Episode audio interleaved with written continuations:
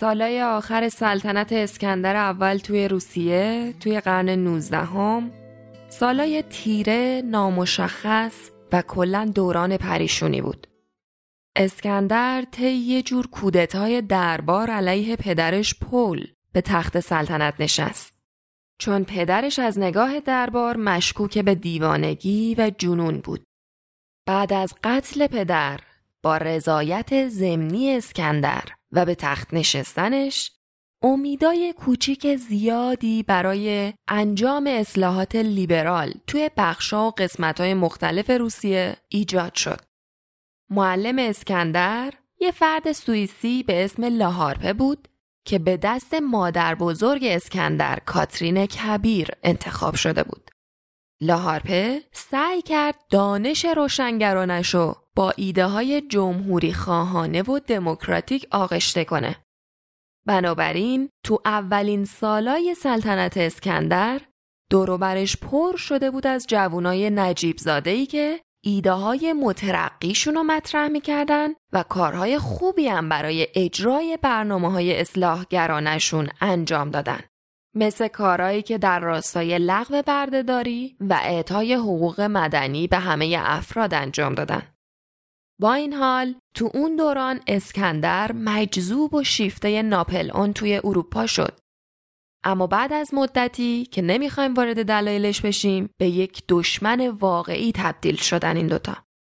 بعد از اینکه ناپلون رو شکست دادن نظامی های روسیه رسیدن به سواحل اقیانوس اطلس و در معرض تماس طولانی مدت با اون آزادی نسبی و امکانات رفاهی اروپای غربی قرار گرفتن. اونا انتظار داشتن حالا که دیگه اسکندر ناپلون رو شکست داده با توجه به برنامه هایی که داشته حتما دیگه یه کارایی واسه انجام دادن اصلاحات می‌کنه اما گذشت زمان و حوادثی که برای اسکندر اتفاق افتاده بود شخصیتش رو دستخوش تغییراتی کرده بود اون حالا بیشتر و بیشتر تحت تاثیر عرفان مذهبی و غیر منطقی قرار گرفت که تو دوران پسا جنگ بلافاصله توی جامعه روسیه رایج شد.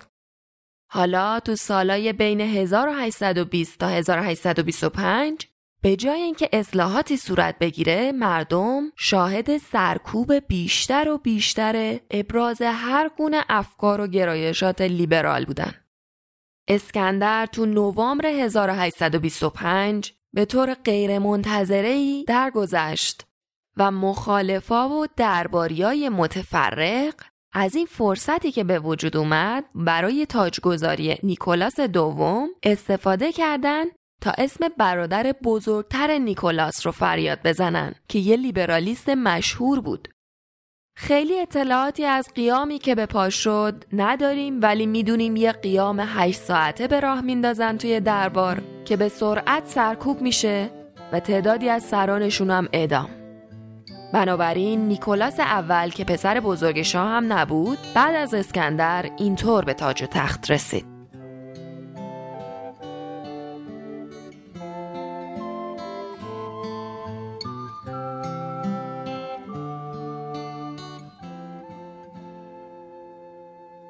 سلام دوستای عزیزم من شیمام. این اولین قسمت از فصل دوم مجموعه یه نویسنده است. ما یه نویسنده رو سعی می‌کنیم که اولین روز هر ماه منتشر کنیم. ببخشید که بعضی وقتا بعد قولی می‌کنیم و چند روز دیر میشه. تو هر قسمت از یه نویسنده داستان زندگی یه نویسنده بزرگ رو تعریف می‌کنیم. تو این قسمت در مورد زندگی و افکار فودور داستایوفسکی حرف می‌زنیم.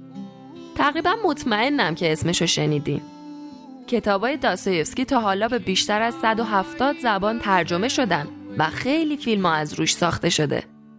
اگه شما براتون این سوال پیش اومده که چرا اسم داستایوفسکی تو 200 سال گذشته انقدر تکرار شده و چرا اسم هر پنج تا اثر برترش تقریبا تو همه لیست کتابایی که آدم رو به هم پیشنهاد می‌کنن بخونن هست؟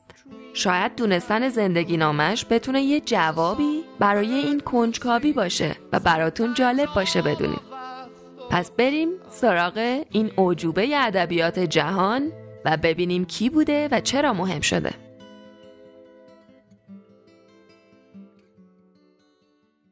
تو اکتبر 1821 یعنی دقیقا 200 سال پیش دومین بچه یه دکتری تو بیمارستان مسکو برای فقیران به دنیا اومد. اسم این خانواده داستایوفسکی بود و این پسر مسیحی تازه متولد اسمش فودور بود که قرار بود بین اون هشتا بچه دیگه یکی از بزرگترین نویسنده های نه فقط روسیه که همه دنیا باشه. نویسنده ای که به قول خیلی از کسایی که کتاباشو خوندن مثل جنایات و مکافات می‌دونن که موضوع فقط درباره مهارت شگرف داستایوفسکی تو داستان گفتن نیست بلکه انگار بصیرت عمیقی از درک مفهوم زندگی و ارتباط آدمیزاد با خالقش داره که باعث میشه لحن داستاناش پیامبرگونه باشه و طوری که انگار داره آینده رو روشن می‌کنه. لب به مطلب اون جوهره اصلی تمام حرفای داستایفسکی نشون دادن خیر و شره که به این بهانه یک داستان از درام زندگی فناپذیر ما ازش به بیان درآورده. خانواده داستایوفسکی از نجیب زاده های مسیحی ارتودکس تو روسیه بودن. اساسا فامیلی داستایوفسکی رو از روی اسم روسایی برداشته بودن که جزو زمینایی بود که به خاطر خدمات ارزنده جد فئودور داستایوفسکی تو سالای 1500 به یه شاهزاده محلی هدیه گرفته بودن. اصل و نسب مادر داستایوفسکی بازرگان بود و تو خونواده پدر کشیش. پدر داستایوفسکی از معدود پزشکای حاضق روسیه بود و کل دوران بچگی فودور تو محوطه بیمارستان مسکو برای فقیران گذشته. تابستونا هم سبک زندگیشون اینجوری بود که می‌رفتن به یکی از املاکشون در اطراف مسکو. فودور وقتی سه سالش بود پرستارش براش داستانای ادبی می‌خوند. تو چهار سالگی مادرش از روی انجیل بهش خوندن و نوشتن و یاد داد. پدر و مادرش از همون اول با ادبیات آشناش کردن. با اینکه پدر خیلی رسم سخت گیرانه ای تو آموزش و یادگیری داشت اما خود داستایوفسکی میگه که داستان خوندنای شبونه پدر و مادرش بوده که تخیلش رو زنده نگه داشت. حضور داستایوفسکی تو فضای بیمارستان و بازی تو محوطه سبز اون مزایای دیگه هم داشت اون با مریضای جور و جوری مواجه می‌شد که بعدنا تو داستانا ازشون الهام می‌گرفت مثلا وقتی خبر تجاوز به یه دختر نه ساله به دست یک مرد بالغ مست پخش شد فودور کلی به پدرش اصرار کرد که بذار دخترک رو فقط ببینه و حال پریشون اون رو بعدها تو شخصیت های جنزدگان برادران کارامازوف و جنایات و مکافاتش توصیف کرد. و چیزی که من ازش می‌فهمم اینه که بچگی بسیار هوشیاری داشته. با تمام شرایطی که از نظر دقت تو تربیت فئودور داستایوفسکی به کار گرفته شد، به نظر والدینش بچه ای بود زودجوش، کل شق و گستاخ ولی وقتی تو دوازده سالگی به خاطر اعتقادات مذهبی شدید پدرش به یه مدرسه مذهبی رفت توصیف دیگه ای ازش می‌کنن. میگن بچه ای بود رنگ پریده، خیال پرداز، درونگرا و بیش از حد رومانتیک. اون تو مدرسه با همکلاسی های اشراف احساس راحتی نداشت. و بعدها هم انعکاس تجربهش رو از دوران مدرسه با اونها تو کتابی به اسم جوان خام توصیف کرد. حالا یه همچی مدرسه بود ولی چه هزینه هایی که نداشت. پدرش برای تأمین هزینه های مدرسه باید فعالیتش رو بیشتر می‌کرد.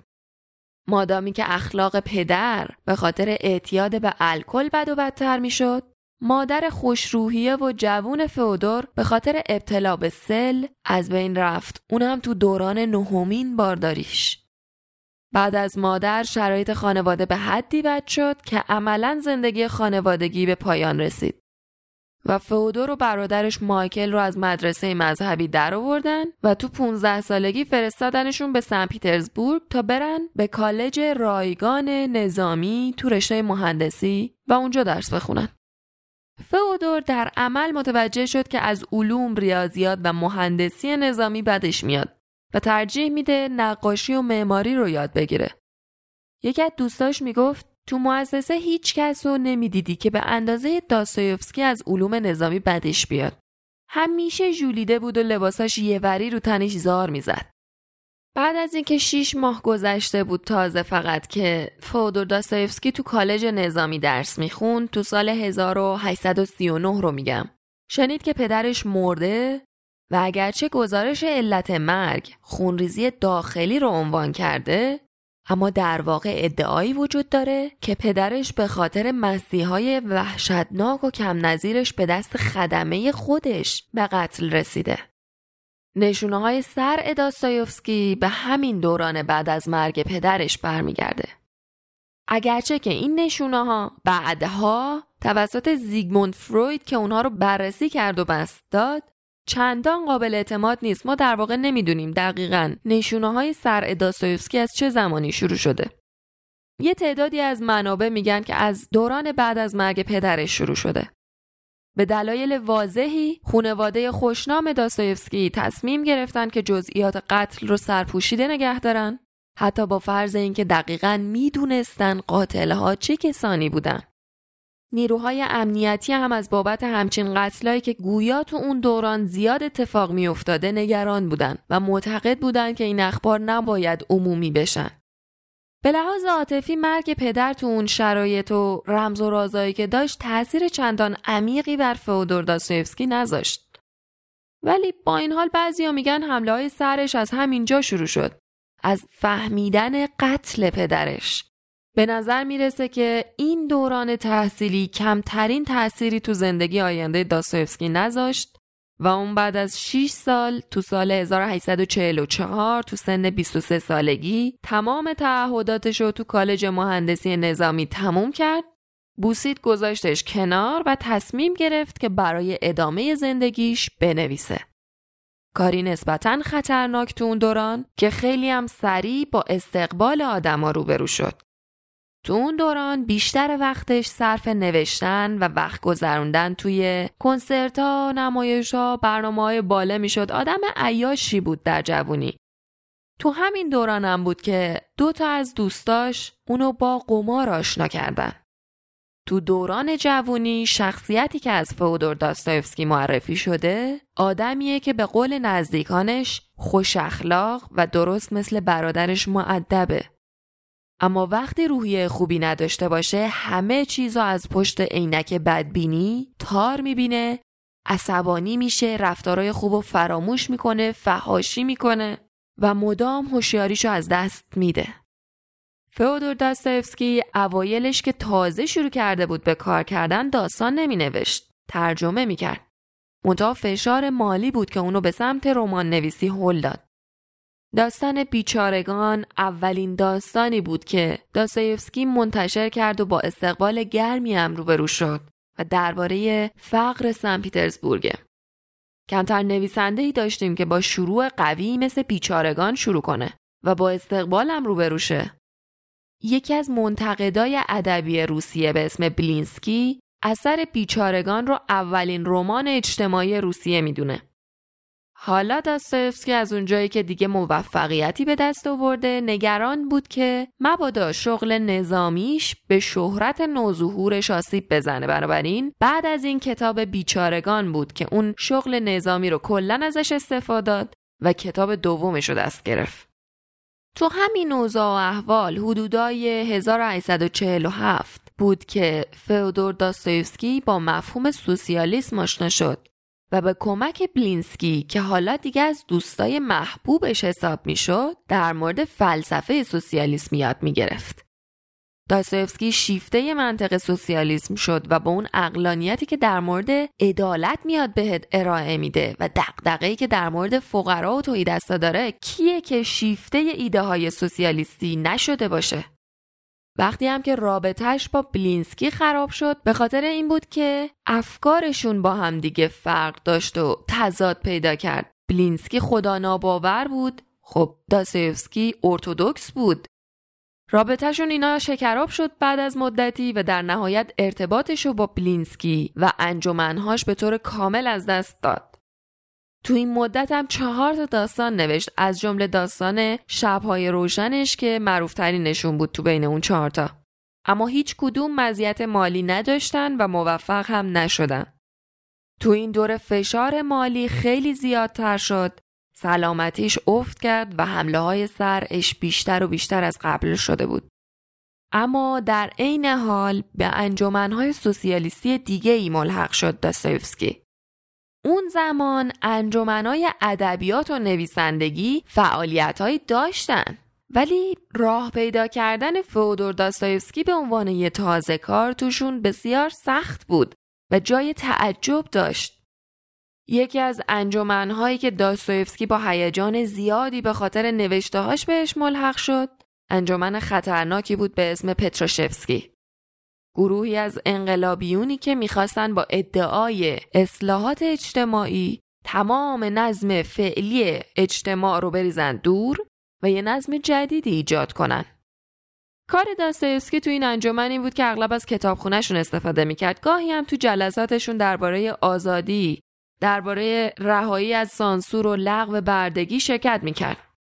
اما معمور امنیتی که تو این گروه نفوذ کرده بود چهل نفر از اعضای گروه پتروشفسکی رو دستگیر کرد و یکی از دستگیر شده ها فودور داستایفسکی بود. همین باعث شد که از اون شیطانی که بهش اعتماد کرده بود برای همیشه جدا شه. اونا دستگیر شدن نشریات مخفیانه اون گروه هم برای بررسی به دست ماموران امنیتی افتاد و خلاصه اینطوری بود که فودور داستایفسکی سر از زندان انفرادی دژ پیترمپول تو روسیه در آورد جایی که همه زندانیای سیاسی رو توش حبس می‌کردن.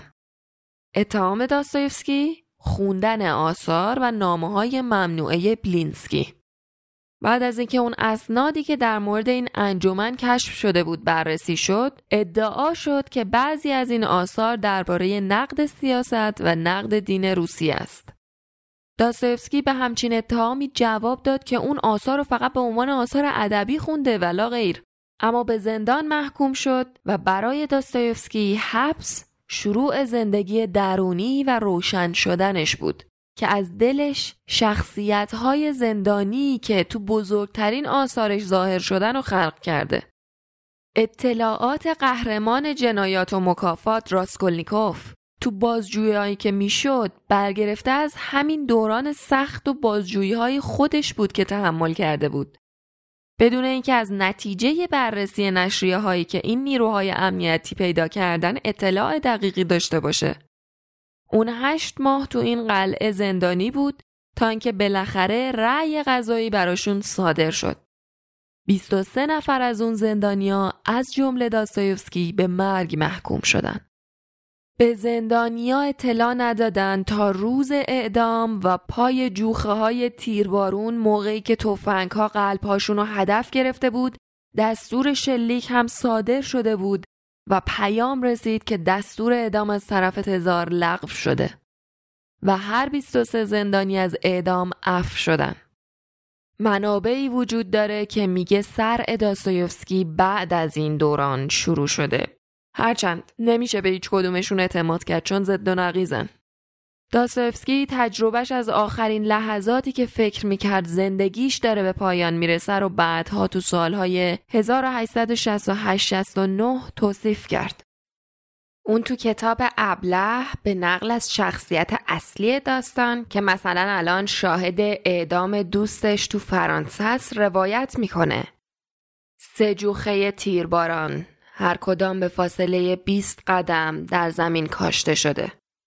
جمعیت و سربازان با توفنگ های برافراشته دور آنها را احاطه کرده است. اولین سه نفر را اعلام کردند. آنها را پایان چوبه ها بردند. محکم بستند. لباس های مرگ همان کفن های سفید بر تن سرهایشان را با کیسای پارچه سفیدی پوشاندند. تا چشمانشان تفنگ ها را نبیند. بعد هر سرباز تفنگش را به جوخه نشانه گرفت. کشیشی با یک صلیب نزد هر یک از اعدامیان می‌رفت. به نظر می رسد که دوستم فقط پنج دقیقه برای زندگی کردن فرصت داشت. او به من گفت که آن پنج دقیقه برای شبیه به ابدیتی بود که با طمع به هر لحظهش چنگ می‌زنی. او دقیقا زمانی را که برای خداحافظی از همراهانش داشت حساب کرد و تصمیم گرفت که می تواند این کار را در دو دقیقه انجام دهد. بعد دو دقیقه برای خودش فرصت داشت تا برای آخرین بار درباره خودش فکر کند. و در نهایت یک دقیقه برای اینکه به اطرافش نگاهی بیاندازد. کلیسایی نه چندان دور آنجا بود. نوک تیز برج ناقوس کلیسا زیر نور آفتاب برق می‌زد. به نظر می‌رسه فودور داستایوسکی تو آخرین لحظات فقط به اون رنگ طلایی درخشان و بازتاب خیره کننده اشعه خورشید از سطح سیغلیش زل زده بوده. به نظر می‌رسه که اون بازتاب شدید نور که هر بیننده ای رو اشکالود می‌کنه به نظر مثل همون ماهیت جدید داستایوفسکیه. موقع اعدام داستایوفسکی با خودش احساس می‌کرد که ظرف سه دقیقه با اون عدم قطعیت و اون احساس تهوعی که داشت کاملا در برش می‌گرفت یکی میشه. میگه وحشتناکترین قسمتش تحمل اون فکر ثابتیه که دائما میگه اگه نمیمردم چی؟ اگه می‌تونستم برگردم چی؟ چه ابدیتی که می‌تونست همش برای من باشه باید هر دقیقه رو به یک عمر تبدیل کنم. هیچ چیزی رو نباید از دست بدم. باید هر دقیقه رو جداگانه بشمرم و هیچ چیشو از دست ندم. اون میگه این احساسات در نهایت اونو با چنان تلخی پر کرد که دعا می‌کردم در سریع ترین زمان ممکن اون گلوله شلیک بشه. داستایوفسکی و بقیه زندانیایی که اف شدن به چهار سال کار اجباری کیفری تو زندانی توی سیبری و بعدش به 6 سال کار به عنوان یه سرباز معمولی همونجا تو همون پادگان محکوم شدن. همون شب در حالی که وزنه های حدوداً 5 کیلویی آهن به پاش بسته بودن اونو سوار سورتمه روباز کردن و برای چهار سال فرستادنش به محل کیفرش توی یه زندانی توی سیبری. بنابراین چهار سال آیندهش تو شرایط بسیار سخت سیبری گذشت. داستایفسکی تو اون مدت هیچ چیزی ننوشت و فقط رنج کشید. روایتش از اون دوران طوریه که اون سالها براش مثل زندگی تو خونه های مرده ها با دست های خالی گذشته. داستانایی که بعد از اون دوران نوشته شدن وضوح بیشتری دارن. مثل جنایات و مکافات که قهرمانش راسکولنیکوف به خاطر جرمی که کرده به سیبری تبعید شده و در واقع خاطرات راسکولنیکوف خاطرات خود فئودور داستایوفسکی تو شرایطیه که اولش خودشو واسه زندانیای دیگه می‌گرفت و مغرور بود اما بعدا متوجه طبیعت ژرف قوی و زیبایی تو وجود بعضیاشون شد که به قول خودش نمی‌تونست براشون احترام قائل نباشه. داستایفسکی به رغم تحمل همه اون یک نواختی های ابدی، کسیفی های وحشتناک و خشونت زندگی تو زندان رفتاری خیلی مهربون داشت و کمک به تسلی بعضی از زندانیا باعث شده بود که بعضیاشون از اقدام به خودکشی خودداری کنن. اون وقتی پادگان رو توصیف می‌کنه میگه تو تابستون خفقان غیرقابل تحمل و تو زمستون سرمای کشنده بود. کفوش ها خراب و زنگار روش کسافت به قطر دو سانتی متر ما توی بشکه به هم بسته شده بودیم. جایی وجود نداشت که بتونی حتی سر تو بچرخونی. از سحر تا غروب امکان نداشت که بتونی مثل یک خوک رفتار نکنی. تنها چیزی که فراوون بود انبوه ککا، شپشا، سوسکای سیاه. داستایفسکی با اتهام یکی از خطرناکترین محکومان تا زمان آزادی دست و پاهاش به هم زنجیر بود و فقط اجازه داشت انجیل بخونه. بله زندگی برای فودور داستایفسکی تو پادگان سیبری سخت گذشت. علاوه بر حمله های سر، اون مبتلا به بواسیرم بود و هر شب با احساس گرما و سرمای شدید به خاطر تب و لرز ایام میگذروند. بوی فاضلاب تمام ساختمون پادگان رو پر کرده بود و واسه دیویست نفر آدم فقط یک حموم کوچیک وجود داشت. اونو گاهی به خاطر وضعیت سلامتی خودش میفرستادن به بیمارستان زندان جایی که می‌تونست علاوه بر انجیل روزنامه و بعضی از داستانهای چارلز دیکنزم بخونه. به طور کلی تو این دوران از زندگی شخصیتی که داستایفسکی داشت مورد احترام یه سری از زندانیا و مورد تحقیر بعضی دیگه بود. به خاطر حرفایی که می‌گفتن داستایفسکی می‌زنه و بوی بیگانه حراسی میده. اون 28 ساله بود که رفت به زندان سیبری و 38 ساله شد که از اونجا میاد بیرون و میشه تو نوشتهاش دید که باور پیدا کرده که تجربه زندگی چیزی بیشتر از منطق صرفه. اون با یکی از کسایی که مثل خودش از اعدام جون سالم به در برده بود و از طرفدارای کتاباش به حساب میومد خونه مشترک اجاره کردن. همخونش درباره شخصیت داستایفسکی تو این بره گفته اون چهره بیمار، نحیف و رنگ پریده ای داشت. قدش کمی بیشتر از متوسط بود و موهای قهوه‌ای روشن و چشمانی آبی خاکستری داشت. اون با اون نگاه نافذش طوری نگاهت می‌کرد که انگار به روحت داره نگاه می‌کنه تا بفهمه که تو واقعا چه کسی هستی. چند سال بعد از اینکه از زندان آزاد شد تحت فشار مالی شدید قرار گرفت و تو سال 1861 داستان خانه مردگان رو درباره تجربهش از زندان سیبری نوشت. و همین کتاب شد اولین کتابی که درباره زندانهای روسیه تا به حال منتشر شده. هرچند که بعدنا تو نامه از مشارکت تو انجمنهای آرمان شهرخواهانه عذرخواهی کرد. واسه امرار معاش گاهی اوقات تو مدرسه به بچه ها درس می‌داد و اینطوری بود که با خانواده هایی از طبقه بالاتر از متوسط ارتباط پیدا کرد. حالا تو این دوران گاهی اوقات توسط والدین این بچه ها به خونه هاشون دعوت می شد تا برای بچه ها کتابایی بخونه.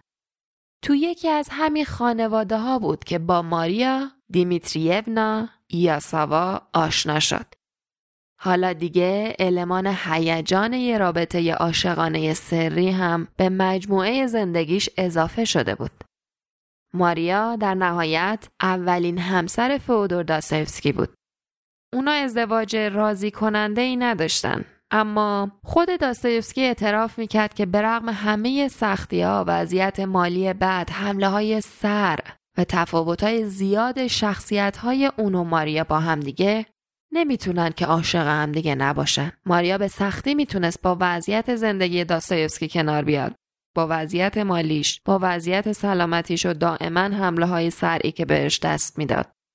به همین دلیلم بود که اولین درخواست ازدواجش رو رد کرده بود و به همین دلیلم شد که اونا بعد از مدتی اغلب اوقات جدا از هم زندگی می‌کردن. به هر حال پنج سال گذشت به همین شیوه و تو انواع مانورهای نظامی و جنگی شرکت کرد داستایفسکی تا اینکه بالاخره از دست تمام تعهدات نظامیش خلاص شد و دوباره تونست اجازه بگیره که به سن پیترزبورگ برگرده. وقتی دوباره به سن پیترزبورگ رسید دقیقا ده سال از آخرین باری که تو این شهر با برادرش مایکل زندگی می‌کرد و خیلی خوشحال برای اون دفتر بردهداری مطلب مینوشت میگذشت. اوایل که فودور داستایفسکی برگشته بود به سن پیترزبورگ از خوشحالی بودن کنار برادرش خودشو غرق کارهای ژورنالیستی و بحث و جدلای لفظی درباره مسائل روز و شیرجه زدن توی روزنامه ها کرده بود. حالا پول لازم برای چاپ کردن کتاباشو از اون تولیدی سیگار برادرش تعمین می‌کرد. و توی این دوران یعنی سال 1862 بود که برای اولین بار به اروپا سفر کرد و توی قمار تقریبا تمام پولشو باخت. سال بعد یعنی 1863 به فاصله سه ماه از هم ماریا و برادرش مایکل به طور ناگهانی فوت شدن. بعد از برادر حالا مسئولیت تأمین مالی خانواده برادرش هم به عهده فودور بود. و از طرفی شکست مجله ایپوک که تا حالا اونو برادرش میچرخوندنش تازه تأسیسش کرده بودن فشار مالی دیگه بود که داشت بهش وارد می‌کرد. و خلاصه به رغم تمام کمک های بستگان و دوستانش تو این دوره ورشکسته شد. حالا چشماندازی از سالهای ورشکستگی پیش روش بود که در نهایت اونو هل داد به سمت پیشه اصلیش رمان نویسی. اولین ثمره این محدودیت ها تو سال 1864 کتاب یادداشتای زیرزمینی بود و دو سال بعدش یعنی 1866 بخش اول رمان جنایات و مکافات. یادداشتای زیرزمینی کتاب کوتاهیه. شخصیت اصلی این داستان یه آدم بروکراته. یه جورایی هم یه بروکرات ناخوشاینده. و خودش هم می‌دونه که آدم ناجور و ناخوشایندیه. تنها کاری که این آدم تو تمام زندگیش انجام میده اینه که زندگی رو برای آدمای دیگه بدتر و ناخوشایندتر کنه چون به حدی پر از کین است و ضعیف و خورد شده که کاری انجام نمیده جز اینکه قدرت ناچیزش تو اون نظام بروکراتیکی که توش کار می‌کنه رو در جهت اعمال فشار به آدمای دیگه به کار بگیره این کتاب درباره ماجرای زندگی آدمیه که از زیر زمین اعتراف می‌کنه. اون سعی می‌کنه زندگیشو توجیه کنه برای خودش. اگرچه صادقانه این کارو می‌کنه اما تو توجیه کردنش خیلی ضعیفه. بعد اون زنی رو می‌بینه که خونش رو از دست داده و تو خیابون آواره شده. می‌خواد بهش لطف کنه و کمکش کنه و ازش حمایت کنه و این کارم بهش پیشنهاد میده اما انجامش نمیده چون یه آدم به درد نخوره و نمی‌تونه کاری بکنه چون نمی‌تونه حتی از خودش مراقبت کنه اون به یه زنی پیشنهاد کمک میده و وقتی زن قبول می‌کنه و میره و دوباره برمیگرده چون باید چیزایی رو توی زندگیش فدای زندگی با این آدم می‌کرده این فرد بهش میگه که فقط داشته باهاش بازی می‌کرده و همش شوخی بوده و وضعیت اون زن بیچاره رو بسیار بدتر از اون چیزی که بود می‌کنه شخصیت اصلی این داستان می‌دونه که چه آدم وحشتناکیه و صادقانه هم اعتراف می‌کنه. و وقتی بهش اعتراف می‌کنه به خودش میگه حالا دیگه آدم بهتری شدم. بعد سعی می‌کنه یه کار خوب انجام بده اما چون نمی‌تونه چون شخصیتش کوچیکترین تغییری نکرده و اون اعترافی هم که کرده فقط برای تسکین حال خودش بوده میره به یه فرد دیگه پیشنهاد کمک می‌کنه اما در واقع اونو می‌کشه زیر آب و از بین می‌بره. تو یادداشتای زیرزمینی فودور داستایوفسکی می‌خواد به ما بگه تحلیل منطقی کردن در مورد چیزی به پیچیدگی و وحشتناکی تاریخ شکست می‌خوره. تحلیل منطقی کردن تاریخ ایده ای بود که تو اون دوران تو روسیه به دست آرمان شهرگراها ترویج می‌شد. اینکه می‌تونی جامعه رو بگیری طوری از نو سازماندهیش کنی که بتونی بهشت رو بیاری روی زمین. داستایفسکی معتقده که همچین چیزی تو واقعیت امکان نداره. چون احمقانه است که فرض کنی اگه به آدما اون چیزی که می‌خوان و بدی و حتی چیزی که بهشون نیاز دارن و بیای بهشون بدی و فرض کنی قرار عاقلانه تر از اون چه که الان هستن رفتار کنن. جمله معروفی توی کتاب یادداشت‌های زیرزمینی هست که میگه اگه به آدما همه چیز بدی تا اونقدری که ازش اشباع بشن به طوری که کارشون فقط این باشه که بخوابن غذاشون فقط این باشه که کیک شکلاتی بخورن و زاد و ولد کنن. اولین کاری که اونا می‌کنن اینه که همه چیز رو به هم میریزن. حتی کیک خودشون رو به خطر میندازن. تا فقط بهت ثابت کنن که آدمن نه کلیدهای پیانو. به این معنا که اونا همچنان ناسپاس و بیعقلن. ممکنه اینجوری فکر کنید شما که خب داستایفسکی بدبینه. و وقت داستایفسکی ازتون می‌پرسه یه لحظه صبر کن.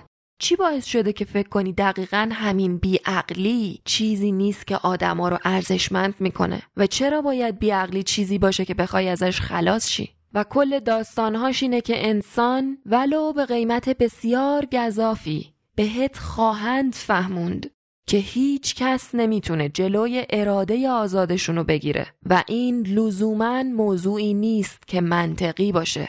اگه ناراضی بودن بخشی از رضایتمندی شما باشه چی؟ اگه واقعا به محدودیت هایی نیاز داشته باشین مثل آسیب پذیری اگه همچین چیزایی بخشی از اون چیزی باشه که شما می‌خواین و بهش احتیاج دارین و به زندگیتون معنا میده اون وقت چی؟ کی گفته اگه به آدم و امنیت مالی بدی کافیه؟ و ماجرا اینه که داستایوفسکی تمام اینا رو چهل سال قبل از انقلاب کمونیستی روسیه پیش بینی کرده بود. خیلی قبلتر از تمام اون فجایعی که به بار اومد. داستان بعدی جنایات و مکافات بود.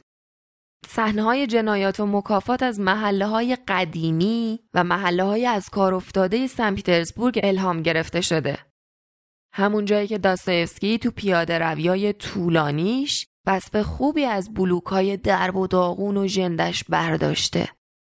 پر از مردمان فقیر و بیچاره با ورودیا و راپلاهای تیره و تاریک.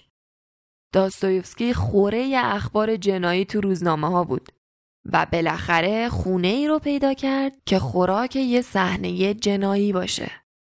جردن پیترسون نقد خوبی از کتاب جنایات و مکافات میده. میگه راسکولنیکوف یه مادهگرای عقلگراست. تیپ جدیدی از آدمایی که احتمالاً تو دهه 1880 پیداشون شده بود و تحت تاثیر ایده ای بودن که می‌گفت خدا مرده و خودشونو اینطور قانع می‌کنن که هر کسی که اخلاق رو به سبک سنتی رایت می‌کنه به خاطر اینه که بزدله. چون نمی‌تونه محدودیت های قراردادی محض رو از روی خودش برداره. و نمی‌تونه مثل کسی رفتار کنه که از نرمها و هنجارهای جامعه فراتر رفته. بنابراین راسکولنیکوف به خاطر این جوریده ها شکنجه می‌شد. از طرفی اون همیشه نیمی گرسنه بود یه دانشجوی رشته حقوق که چیز زیادی واسه خوردن نداره پول زیادی نداره و حتی به طور واضح به همه اینا فکرم نمی‌کنه. راسکولنیکوف کلی مشکلات خانوادگی داره مثلا مادرش مریضه و اونم نمی‌تونه پول زیادی برای مادرش بفرسته. خواهرش برنامه داره با یه آدم ظالم صرفا به خاطر پولش ازدواج کنه بدون اینکه علاقه ای بهش داشته باشه تا بتونه برای خانواده به اندازه کافی پول فراهم کنه و تا راسکولنیکوف بتونه درسش رو تو رشته حقوق ادامه بده. اونا کلی نامه های شجاعانه برای راسکولنیکوف می نوشتن از اینکه خواهرش چقدر عاشق این آدمه اما راسکولنیکوف اونقدری باهوش هست که از لابلای جمله ها اینو بفهمه که خواهرش فقط به خاطر اینکه خودش فقط می‌خواد با نیت انسان دوستانه خودش رو به این آدم بفروشه. بنابراین راسکولنیکوف از این موضوع چندان خوشحال نیست و همزمان همه اینایی که داره اتفاق میافته در کنار ماجرای یک پیرزن نزول خور جلو میره که راسکولنیکوف خبردار میشه که نه فقط به نظر اون آدم وحشتناکیه همه می‌دونن که اون پیرزن چه آدمیه. آدما واقعا ازش خوششون نمیومد اون پیرزن حریسه بیرحمه فریبکاره کین توزه و یه خواهرزاده هم داره که چندان باهوش نیست. و اون پیرزن داره به اونم آسیب می‌زنه و اساسا باش مثل یه برده رفتار می‌کنه. همش میزنتش. راسکولنیکوف درگیر این دردسر شد و تو این وضعیتی که تا حدی گرسنه است. بنابراین تا حدی انگیزه داره و به تسخیر این ایده های عجیب و غریب و جدید و پوچگرایانه در اومده. و بنابراین تصمیم می‌گیره که بهترین کار برای بیرون رفتن از این وضع اینه که اون نزول خورو بکشه ثروتش رو بگیره. چون تنها کاری که اون پیرزن می‌کرد این بود که پولش رو توی یه صندوقچه نگه میداشت. برادر زادش رو آزاد کنه. بنابراین اینجوری ایده خوبی به نظر می‌رسه. بنابراین ایدهش این بود که ظاهرا قراره با کم شدن یه آدم وحشتناک و به درد نخور از این جهان خواهرش رو از ضرورت ازدواج اجباری بدون عشق آزاد کنه و خودش هم بتونه درس حقوقش رو بخونه تا تحصیل کرده بشه و به عنصر خوبی برای جهان تبدیل شه. یکی از ویژگی های جذاب داستایفسکی اینه که بعضی وقتا دیدین یکی داره با یکی دیگه بحث می‌کنه یا داره تو ذهنش بحث می‌کنه مغلطه می‌کنه یعنی یه موضوع جعلی رو ثابت می‌کنه که اشتباهه چون ثابت کردن یه موضوع جعلی آسونتر از اینه که ثابت کنی یک مسئله واقعی اشتباهه. بنابراین آدما تو همچین بحثای کاریکاتوری از استدلال حریف رو می‌گیرن سعی می‌کنن در تضعیف شده ترین حالت ممکن با پوزخند زدن بهش مسخره کردنش تضعیفش کنن مثلا و بعد استعداد خودشون رو برای نابود کردن اون مغلطه رو می‌کنن و احساس می‌کنن که پیروزی به دست آوردن. اما این واقعا شیوه تأصف باریه برای فکر کردن. این اصلا فکر کردن نیست. فکر کردن وقتیه که شما موقعیت خلاف فرضیتون رو می‌گیرین بعد اون استدلال رو تا حدی که ممکنه تقویتش می‌کنین. بعد دیدگاه خودتون رو در مقابلش قرار میدین و حالا سعی می‌کنین استدلالتون رو محک بزنین. این کاریه که داستایوفسکی تو رماناش می‌کنه. کاراکترهایی که نظرشون خلاف اون ایده که می‌خواد بگه همیشه از قوی ترین، باهوش ترین و اغلب مورد ستایش ترین شخصیت های کتابن. و خب همینه که می‌بینیم شخصیت راسکولنیکوف همه دلایل رو برای ارتکاب قتل داره. تمام دلایل منطقی رو. تمام دلایل فلسفی، عملی و حتی دلایل اخلاقی رو. بنابراین راسکولنیکوف رفت و اون پیرزن رو با یه تبر کشت. و البته ماجرا اونجوری که فکرشو می‌کرد و انتظارشو داشت جلو نرفت. چون چیزی که مشاهده کرد این بود که راسکولنیکوف بعد از قتل با راسکولنیکوف قبل از قتل به هیچ وجه آدمهای یکسانی نبودن. این دو فرد حتی به همدیگه شبیه هم نیستن. راسکولنیکوف بعد از قتل به جهان کاملا متفاوتی پا گذاشت و داستایوفسکی به طور بینظیری اون جهان پر از وحشت و آشوب و فریبکاری و رنج و توصیف کرده. راسکولنیکوف حتی از اون پول استفاده هم نکرد بلکه اونو به مجردی که فرصتشو پیدا کرد تو کوچه بغلی خاک کرد و دیگه حتی دوست نداشت باش هرگز کاری داشته باشه. دلیلی که این جزئیات رو میگم اول ترغیب شما به خوندنشه چون کتاب بینظیریه. و دلیل دیگهش اینه که وقتی اینا رو میشنوین میگین خب اون چیزایی که برای راسکولنیکوف اتفاق افتاد درست. داستانای کتابم درست. ولی واقعیت اینه که اگرچه اون داستانا از نظر تاریخی و به طور واقعی اتفاق نیفتادن اما وقتی به راسکولنیکوف به عنوان تجسم یه فرد به خصوصی که تو اون دوران زندگی می‌کرده نگاه می‌کنیم و اونو تجسم یه ایدئولوژی مشخص اون زمان که اروپا رو در نوردیده بود بعد به روسیه رسیده بود و به عنوان پیش درآمدی فلسفی برای انقلاب روسیه شد. اون وقت راسکولنیکوف از هر شخصیت واقعی واقعی تره مثل یک فرد مرکب میمونه مثل آمیزه ای از آدما میمونه. منتقداش دوست دارن به این موضوع به چشمه فراواقعیت نگاه کنن. یعنی مسائلی که از هر چیزی واقعی ترن به خاطر همینه که میگن داستایفسکی مثل پیشگوها رمان مینوشت. چون وقایعی که داستایفسکی تو داستاناش به ما گفت بعد از مرگش توی روسیه اتفاق افتادن. تو نقد دیگه ای دیدم که در مورد راسکولنیکوف میگن داستایفسکی از طریق این شخصیته که ما رو می‌بره به نهایت بی خدایی جایی که آدمیزاد اراده خودش رو پرستش می‌کنه و در نهایت تقدس و تو عملی کردن ارادش و اعمال خشونت می‌بینه. خشونت به خاطر خشونت محض، خشونت تو هنر، تو ادبیات و تو تفریحات خشونت تو فکر، خشونت تو عمل، خشونت توی خیابون، تو استادیومای فوتبال، توی سینما و تو تلویزیون. خشونت توی سیاست و تو افراد ایدئولوگ و متعصب و حتی خشونت توی دین. به نظرم خوندن کتابای از این قبیلن که اون سایه‌ای که یونگ می‌گفت رو میشه آدم تو خودش ببینه که چطوری هم دردی کنن با قهرمان داستان رو میاد انگار و تمام دلایل حتی دلایل اخلاقی رو به آدم میده که خشونت رو اعمال کنی. و همونطور که وقتی راسکولنیکوف میگه در واقع اون عجوزه پیر نبود که کشتش بلکه در واقع خودش رو کشت. و اینطوریه که داستایفسکی به همه ما میگه که انتهای این مسیر شیطانی چه یک نفره طی کنیم چه دست جمعی. ولو به دلایل خوب این روح ماست که نابود میشه نه شیطان. و پاسخ داستایفسکی به همچین گناهی از قول یکی از کاراکترهای داستان نقل میشه که به راسکولنیکوف میگه اول خم شو و زمین رو ببوس که اون رو به پلیدی کشیدی. و بعد با صدای بلند به همه بگو که یک قاتلی. اون وقت خدا زندگی دوباره ای برات میفرسته. رنج رو بپذیر و بعد ازش رها شو. این کاریه که باید بکنی. راسکولنیکوف اولش قبول نکرد. اما بعد از پذیرشش، بعد از اون محاکمه و تبعیدش به سیبری و همراه سونیا و همراه شدن سونیا باهاش تو تمام این مراحل و دیدن عشق و از خودگذشتگی اون امکان یه زندگی جدید و برای خودش دوباره دید و به خودش اجازه داد که به تسخیر یک واقعیت کاملا تازه و بنابراین ناشناخته در بیاد.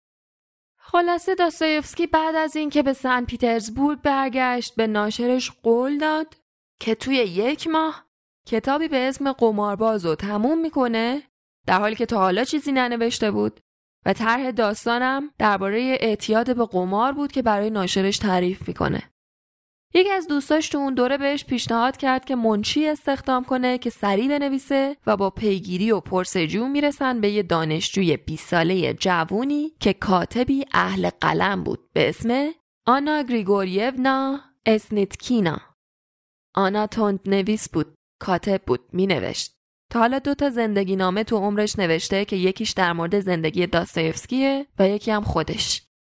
آنا در نقش اون زن افسونگری بود که زندگی داستایفسکی رو از فساد نجات داد و رمان قمارباز رو به کمک تند نویسی تو 26 روز نوشت.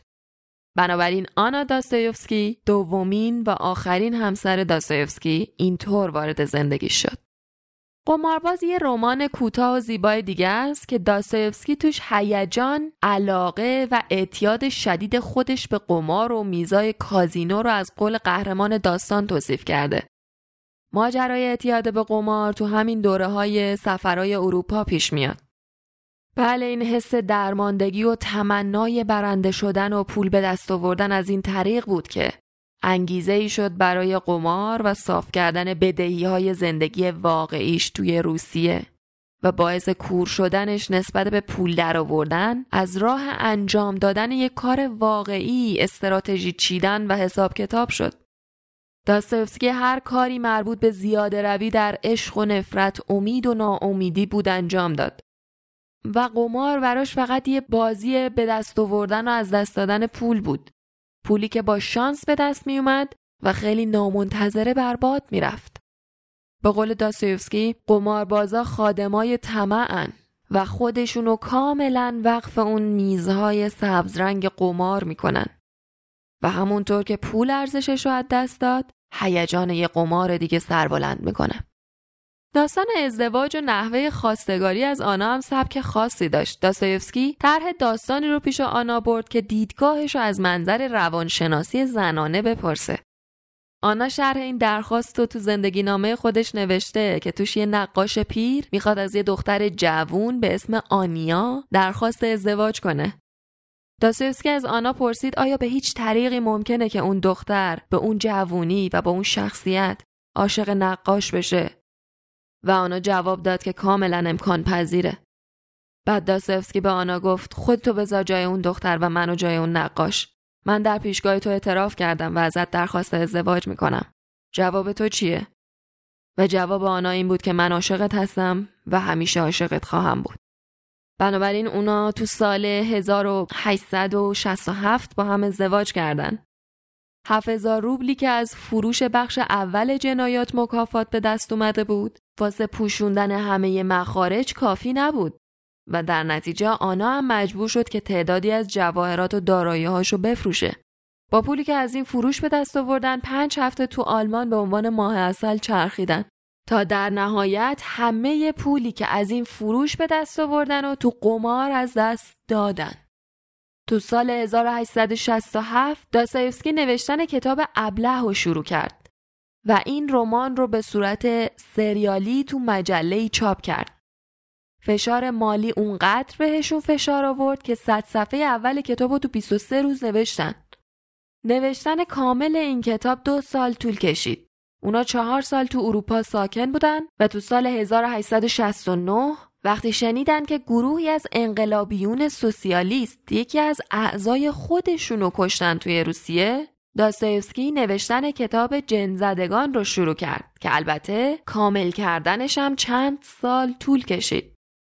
آنا و فودور داستایوسکی بعد از چهار سال بالاخره از ماه اصل سه ماهی که واسه خودشون برنامه ریزی کرده بودن به سن پیترزبورگ برگشتن.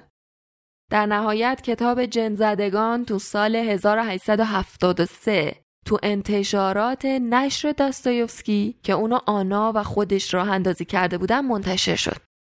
این هم کتاب موفقی بود که تونست سه هزار نسخه بفروشه. سال 1876 تو آخرین سالای زندگی داستایوفسکی به خاطر بیماری کتابی نوشت به اسم یادداشت‌های روزانه یک نویسنده این کتاب مجموعه از داستان کوتاهاش و فروشش دو برابر کل فروش کتاب های قبلی شد تا جایی که تزار اسکندر دوم ازش خواست که به قصرش بره و این کتاب رو تقدیمش کنه. همینطورم ازش خواست که به دو فرزندش آموزش بده. در نتیجه سالهای پایانی زندگی داستایفسکی اون تبدیل به فرد مشهوری شد که حالا با افراد مشهور اون زمان ملاقات می‌کرد. عضو افتخاری انجمنهای ادبی مختلف بود سخنرانی می‌کرد. سال 1879 دو سال قبل از اینکه از دنیا بره کتاب برادران کارامازوف رو نوشت. قهرمان کتاب برادران کارامازوف آلیوشاست. یه روحانی تازه کار. یه آدم به نوعی خوبه. فردیه با یه شخصیت خوب. اون یه برادر بزرگتر به اسم ایوان داره که یه فرد فرهیخته است یه سرباز خوشتیپ یه مرد شجاعه تو این کتابم عین جنایات و مکافات داستایوسکی شخصیت پلید داستانش رو بسیار قدرتمند و بسیار قوی ساختتش. و دوباره داره یه استدلال دیگر رو تو قالب شخصیتهاش جلو می‌بره. بنابراین ایوان پیوسته استدلالهای آلیوشا رو زیر سوال می‌بره. و از جنبه های مختلف به باور قهرمان داستان حمله می‌کنه. و آلیوشا حتی نمی‌تونه یه دونه از نقدهای ایوان رو حل و فصل کنه چون خرد لازمش رو نداره. اما ایوان هوش ویرانگری داره. هوشی که حتی برای خودش هم ویرانگره. اونچه در برادران کارامازوف اتفاق میفته اینه که آلیوشا تلاش می‌کنه به تمام تعهداتش نسبت به خیر و شر که بلده پایبند باشه. آلیوشا پیروزه مهم نیست که بحثا نمی‌بره. موضوع درباره مهارت استدلال و مباحثه نیست. بحثاشون یه مسئله جانبیه. موضوع این داستان یه موضوع اگزیستانسیاله. موضوع درباره این نیست که به چه چیزی اعتقاد دارین به عنوان مثال و به عنوان یه مجموعه ای از واقعیت ها و فکت ها بلکه موضوع اینه که چطوری خودتون رو تو این جهان هدایت می‌کنید. داستایفسکی این نکته رو فهمید و این همون ویژگیه که اونو به یک نویسنده ادبی فوقالعاده تبدیل می‌کنه. داستایفسکی اونقدری باهوش بوده که بتونه چنین بحثی رو به شیوهی فرموله کنه و به تصویر بکشه که واقعا کس دیگه ای نتونسته مگه در موارد استثنا مثل نیچه که اونم استثناست. قطعا چیزای زیادی برای یاد گرفتن هم تو این کتاب و هم تو هر پنج تا کتاب برترش هست. زیگموند فروید در مورد رمان برادران کارمازوف نظرش اینه که عالی ترین رمان تاریخه. روزی که فئودور داستایفسکی از دنیا رفت اونو بردن به قبرستانی تو سومه اسکندر کنار شاعرای مورد علاقش دفن کردن. گفته شد که اون روز بیش از 100 هزار نفر در اون قبرستون عزاداری کردن و روی قبرش آیه ای از انجیل یوحنا نوشتن که به راستی که اگر دانه گندم به زمین نیفتد و نمیرد تنها میماند. اما اگر بمیرد میوه های بسیاری به بار می آورد. به نظر می‌رسه دونه ای که کاشته میشه و میمیره همه چیزش رو فدا کرده و انگار از بین رفته تا اینکه دوباره زندگی ازش متولد میشه. در حقیقت بذر باید کاشته شه تا هدفش رو محقق کنه. همونطور که یک دونه باید جونش رو از دست بده تا بتونه هدف نهاییش رو محقق کنه. کسی که به دنبال ابدیت باید زندگی دنیویشو بده تا ابدیت رو در آغوش بگیره. این مفهوم و تفسیری بود که من از این آیه انجیل پیدا کردم. رنج رو بپذیر و ازش رها شو. این پیام داستایوفسکی به تمام کسایی که با آشفتگی تمام تو زندگی هاشون به دنبال خوشبختی از طریق نابود کردن رنجن.